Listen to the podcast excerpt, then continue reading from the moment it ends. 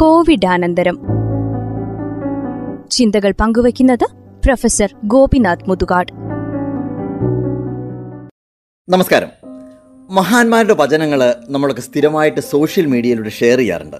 ഞാൻ ഇന്ന് വരെ കേട്ടതിൽ വെച്ച് ഏറ്റവും നല്ലൊരു വചനം സോക്രട്ടീസിന്റെതാണ് അദ്ദേഹം പറഞ്ഞത് ഇങ്ങനെയാണ് എനിക്കറിയാവുന്ന ഒരേ ഒരു കാര്യം എനിക്ക് ഒന്നും അറിയില്ല എന്നതാണ്.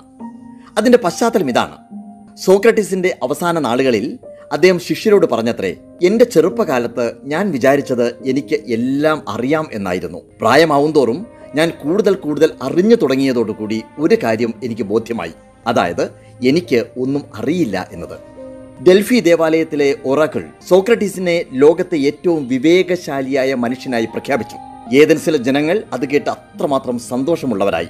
ആ വാർത്തയുമായിട്ട് ശിഷ്യന്മാര് സോക്രട്ടീസിന്റെ അരികിൽ എത്തുന്ന സമയത്ത് അദ്ദേഹം പറഞ്ഞത്രേ നിങ്ങൾ പ്രീസ്റ്റിനോട് ചെന്ന് പറയുക ചുരുങ്ങിയത് ഒരു തവണയെങ്കിലും അദ്ദേഹത്തിന്റെ പ്രഖ്യാപനം തെറ്റിയിരിക്കുന്നു എന്ന്. അത് കേട്ട് പ്രീസ്റ്റ് പറഞ്ഞത്രേ ആ മനസ്സ് ഉള്ളതുകൊണ്ടാണ് ഞാൻ അദ്ദേഹത്തെ വിവേകിയായി പ്രഖ്യാപിച്ചത് എന്ന്. ഞാൻ ഇത്രയും പറഞ്ഞത് നമ്മുടെയൊക്കെ വീട്ടിൽ സോക്രട്ടിസിന്റെ ഈ വചനം നമ്മൾ എഴുതി വെക്കണം.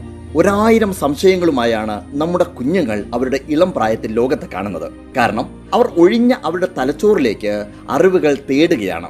എങ്ങനെ എന്തിന് എവിടെന്ന് എപ്പോൾ എന്തുകൊണ്ട് തുടങ്ങി ഒരായിരം സംശയങ്ങൾ അവർ ചോദിച്ചുകൊണ്ടേയിരിക്കും. അതാണ് അവരുടെ ജീവിതത്തിലെ ഏറ്റവും പ്രധാനപ്പെട്ട വിവരശേഖരണ കാലഘട്ടം. പിന്നീടുള്ള ഏത് വിദ്യാഭ്യാസ കാലഘട്ടത്തെക്കാളും അവരുടെ ജീവിതത്തെ നിയന്ത്രിക്കുന്ന കാലഘട്ടം അതാണ്. അവിടെ എത്രമാത്രം സത്യസന്ധരായിരിക്കാൻ നമുക്ക് പറ്റുന്നുണ്ട് അവരുടെ ജിജ്ഞാസയെ അവരുടെ തന്നെ അന്വേഷണങ്ങളിലൂടെ കണ്ടെത്താൻ സഹായിക്കുവാൻ നമുക്ക് പറ്റുന്നുണ്ട് അതുപോലെ തന്നെ അന്ധവിശ്വാസങ്ങളും അപസർപ്പക കഥകളും അവരുടെ മനസ്സിൽ കുത്തി നിറയ്ക്കാതിരിക്കാൻ നമുക്ക് പറ്റുന്നുണ്ട്. അവിടെയാണ് ആ കുട്ടിയുടെ ജീവിതത്തിന്റെ അടിത്തറ നമ്മൾ പാകുന്നത്. അതുകൊണ്ട് കുട്ടികൾ ചോദ്യങ്ങൾ ചോദിക്കുന്ന സമയത്ത് പലപ്പോഴും നമ്മൾ അവരോട് തെറ്റായ ഉത്തരങ്ങളാവും പറഞ്ഞു കൊടുക്കുക. ചിലപ്പോൾ അവരെ കളിയാക്കി നമ്മൾ ചിരിക്കും.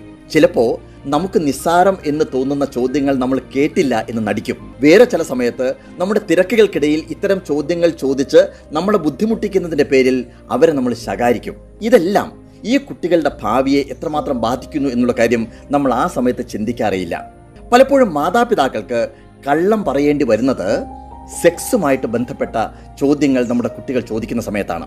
മിക്ക കുട്ടികളും ചോദിക്കുന്ന ഒരു ചോദ്യമാണ് ഞാൻ എങ്ങനെയാണ് ഉണ്ടായത്? എന്ന്. ഞാനും എന്റെ അമ്മയോട് ഇതേ ചോദ്യം കുട്ടിക്കാലത്ത് ചോദിച്ചിട്ടുണ്ട്.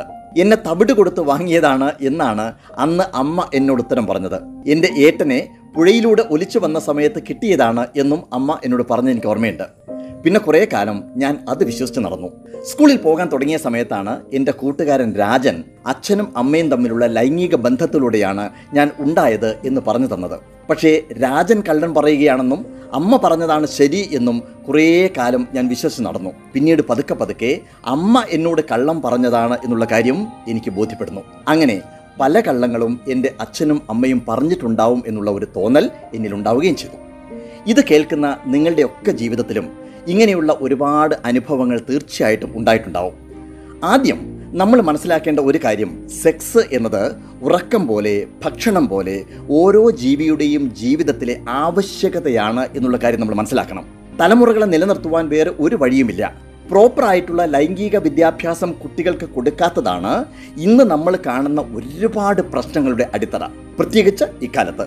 സിനിമകളിലും അതുപോലെ തന്നെ നമ്മുടെ ചുറ്റുപാടുകളിലുമുള്ള വാർത്തകളും ഒക്കെ കാണുന്ന സമയത്ത് സ്ത്രീ പുരുഷ ബന്ധങ്ങൾ കാണുന്ന സമയത്ത് കുട്ടികൾ അത്തരം ദൃശ്യങ്ങളിൽ നിന്ന് നമ്മുടെ കുട്ടികളെ അകറ്റി നിർത്താനുള്ള മാതാപിതാക്കളുടെ പ്രവണതകൾ എല്ലാം കുട്ടികളിൽ ഒരുതരം ആശയക്കുഴപ്പം ഉണ്ടാക്കും. വളരെ സയന്റിഫിക് ആയിട്ട് കുട്ടികൾക്ക് സെക്സിനെ കുറിച്ച് പറഞ്ഞു കൊടുക്കുന്നതിൽ ഒരു തെറ്റുമില്ല അല്ലെങ്കിൽ പറഞ്ഞു കൊടുക്കണം. അത് മാതാപിതാക്കൾ തന്നെയാണ് ഏറ്റവും പ്രധാനമായിട്ട് കൊടുക്കേണ്ടത്. ഗുഡ് ടച്ചും ബാഡ് ടച്ചും ഒക്കെ മാതാപിതാക്കൾ പഠിപ്പിക്കുന്നിടത്തോളം മറ്റാര് പഠിപ്പിച്ചു കഴിഞ്ഞാലും കുട്ടികൾ അത്രമാത്രം മനസ്സിലാക്കണം എന്നുമില്ല. ഒരുപാട് കാര്യങ്ങൾ ഇതുമായിട്ട് ബന്ധപ്പെട്ട് ഇനിയും പറയാനുണ്ട്. ബേസിക്കലായിട്ട് ഒരു കാര്യം കൂടി പറയാം. കുട്ടികളിലേക്ക് പരമാവധി സത്യസന്ധമായ അറിവുകൾ പകരാൻ മാതാപിതാക്കൾ ശ്രദ്ധിക്കുക എന്നതാണ് ഏറ്റവും പ്രധാനം.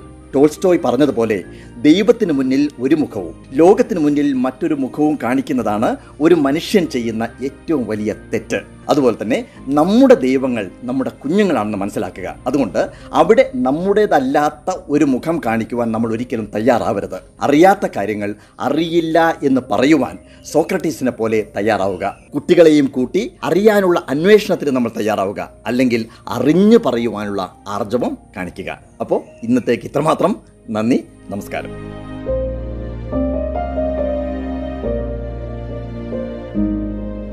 ശ്രോതാക്കൾ കേട്ടത് കോവിഡ് അനന്തരം ചിന്തകൾ പങ്കുവച്ചത് പ്രൊഫസർ ഗോപിനാഥ് മുതുകാട്.